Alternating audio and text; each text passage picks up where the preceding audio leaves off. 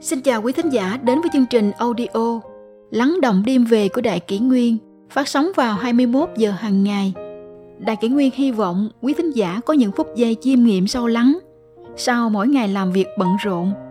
Hôm nay, chúng tôi xin gửi đến các bạn thính giả câu chuyện Vợ chồng như đũa có đôi, đang tâm phụ bạc cả đời gian truân. Hôn nhân đại sự không phải là ái tình thoáng qua trong nháy mắt. Hôn nhân phần nhiều là trách nhiệm giữa hai bên, là lời thề trước sự chứng kiến của trời đất, quỷ thần.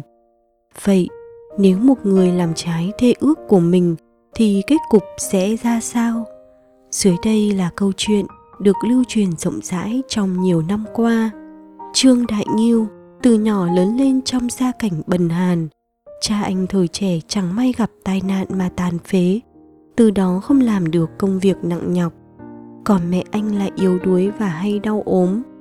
Tuy vậy, bố mẹ anh vẫn cố gắng chắt chiu cho anh học hành nên người.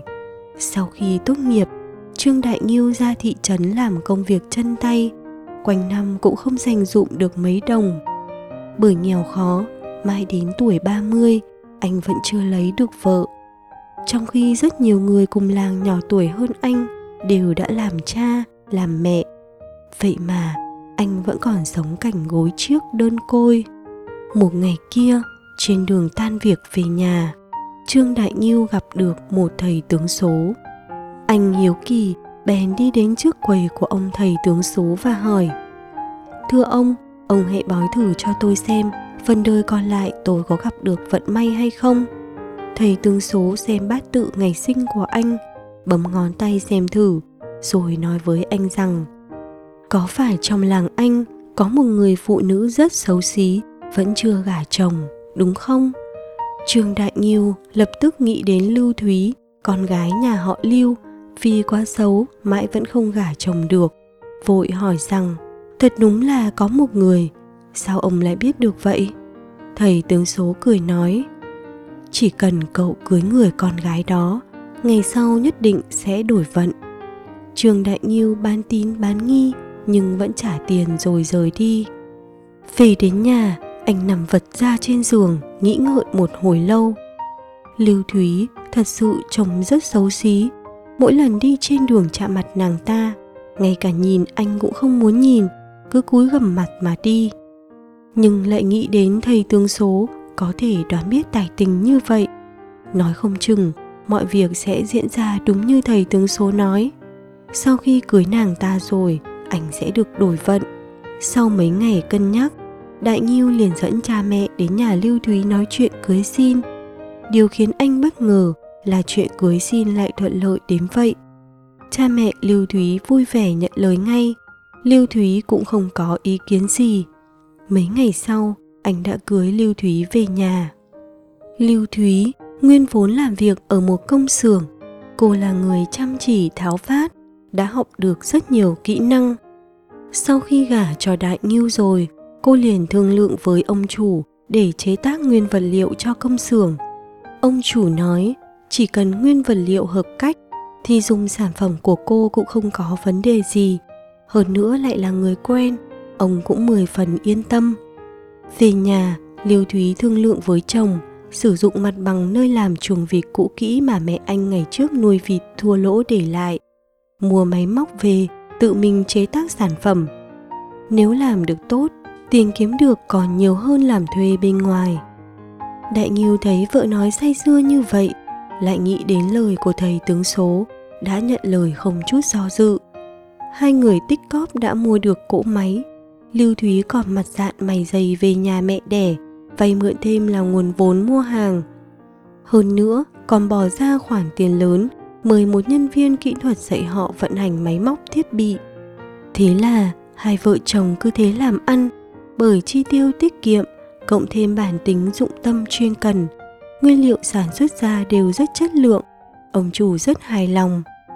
Dần dần, họ có được khoản tích cóp nhất định liền mở rộng quy mô mỗi năm đều sắm thêm hai cỗ máy sản xuất hơn nữa còn nhận đơn hàng ở nhiều nhà xưởng khác 8 năm sau việc làm ăn vô cùng phát đạt hai vợ chồng quyết định chuyển nhà xưởng đến khu công nghiệp sản xuất quy mô, còn thuê mướn vài chục công nhân. Lúc này, gia sản của Trương Đại Nghiêu đã lớn lắm rồi. Người ta thường nói rằng đàn ông khi có tiền rồi sẽ sinh tật và Trương Đại Nhiêu cũng bước trên con đường lầm lạc này. Sau khi anh có tiền rồi, bên ngoài không ít phụ nữ trẻ đẹp vây quanh anh ta. Lâu dần, anh cũng không giữ mình được nữa. Nhìn thấy vợ xấu xí như vậy, tự nhủ với bản thân rằng cưới Lưu Thúy về thật đúng là thiệt thòi lớn, nên anh không cân nhắc mà cứ thế qua lại với một phụ nữ trẻ đẹp. Từ khi có nhân tình bên ngoài, Trường Đại Nghiêu ăn chơi đàng điếm suốt ngày, tiêu tiền như nước, việc làm ăn cũng không có tâm tư quản lý nữa, mặc cho một bình lưu thúy chạy đôn chạy đáo cả ngày, đến cả thời gian để nghỉ ngơi cũng không có. Sau khi cô nhân tình của Trương Đại Nghiêu mang bầu, anh liền nghĩ đến việc bỏ vợ để được chính thức chung sống với cô nhân tình trẻ đẹp. Nhưng có điều, anh không biết phải mở miệng với Lưu Thúy thế nào cho phải. Một ngày kia, anh cùng cô nhân tình đi trên đường, vừa khéo gặp lại vị thầy tướng năm xưa. Thầy tướng số nhìn thấy Trương Đại Nghiêu tay trong tay với một cô gái trẻ đẹp, bèn chạy đến chắn ngang trước mặt anh, nói rằng Này anh bạn trẻ, cô gái này hẳn không phải là vợ anh, đúng không? Trương Đại Nhiêu cũng không muốn giấu giếm, liền nói Thầy quả thật có con mắt tinh đời, tôi đang sầu não về chuyện này đây, xin thầy hãy mách nước cho tôi, nên làm thế nào để cắt đứt quan hệ với bà vợ xấu xí trong nhà đây? Thầy tướng số lắc đầu, nói, tuyệt đối đừng làm vậy. Vợ cậu trời sinh mang số vượng phu, cậu đừng ngốc nghếch mà bỏ cô ấy. Trường đại nhiêu nghe thầy tướng số nói vậy, trong lòng có chút do dự. Cô nhân tình của anh liền cướp lời nói, đại nhiêu ý anh là gì đây? Sao anh lại nghe ổng lão già này nói răng nói xiên? Mấy thầy tướng số phần lớn đều là phường lăng băm lừa gạt. Chị ta là số vượng phu, lẽ nào em không vượng phu ư? Em đã có con với anh rồi. Anh nhìn thử mấy đứa con ở nhà anh xem. Đứa nào đứa nấy đều xấu xí, hệt như mẹ chúng vậy. Thầy tướng số không nói thêm gì nữa. Ông chỉ lắc đầu, rồi thở dài một cái và bỏ đi. Trường đại nhiêu nghĩ thấy cũng đúng anh đã ấm ức mười mấy năm nay rồi. Hơn nữa cô nhân tình này đã có con với anh. Thế là, sau khi nghiến răng về nhà, anh liền lớn tiếng tuyên bố thẳng thừng với vợ. Về phần vợ anh ngày từ ngày thấy chồng có dấu hiệu thay đổi, cô đã biết trước thế nào cũng sẽ có ngày này và cũng đã chuẩn bị tinh thần từ trước. Sau khi phân chia tài sản xong xuôi, cô dẫn theo các con rời khỏi nhà chồng rời khỏi cái công xưởng đó. Trương Đại Nghiêu sau sự việc này đã để cô vợ mới quản lý công xưởng, nhưng người phụ nữ này một chút kinh nghiệm cũng không có, cả ngày chỉ biết trưng diện làm đẹp, ăn xài phung phí, còn thường cãi nhau với khách hàng, khiến cho toàn bộ khách thân thiết ngày trước đều cắt mối làm ăn, không còn dùng nguyên liệu của vợ chồng anh nữa. Chẳng bao lâu, công xưởng bởi không có đơn hàng, dần dần bắt đầu thua lỗ, ngay đến cả tiền vốn cũng lỗ sạch Trường Đại Nghiêu để giữ lấy công xưởng, vay mượn khắp nơi, nợ nần chồng chất, nhưng vẫn không tài nào xoay chuyển được cục diện. Kết quả chưa đến 3 năm, nhà xưởng đã đóng cửa.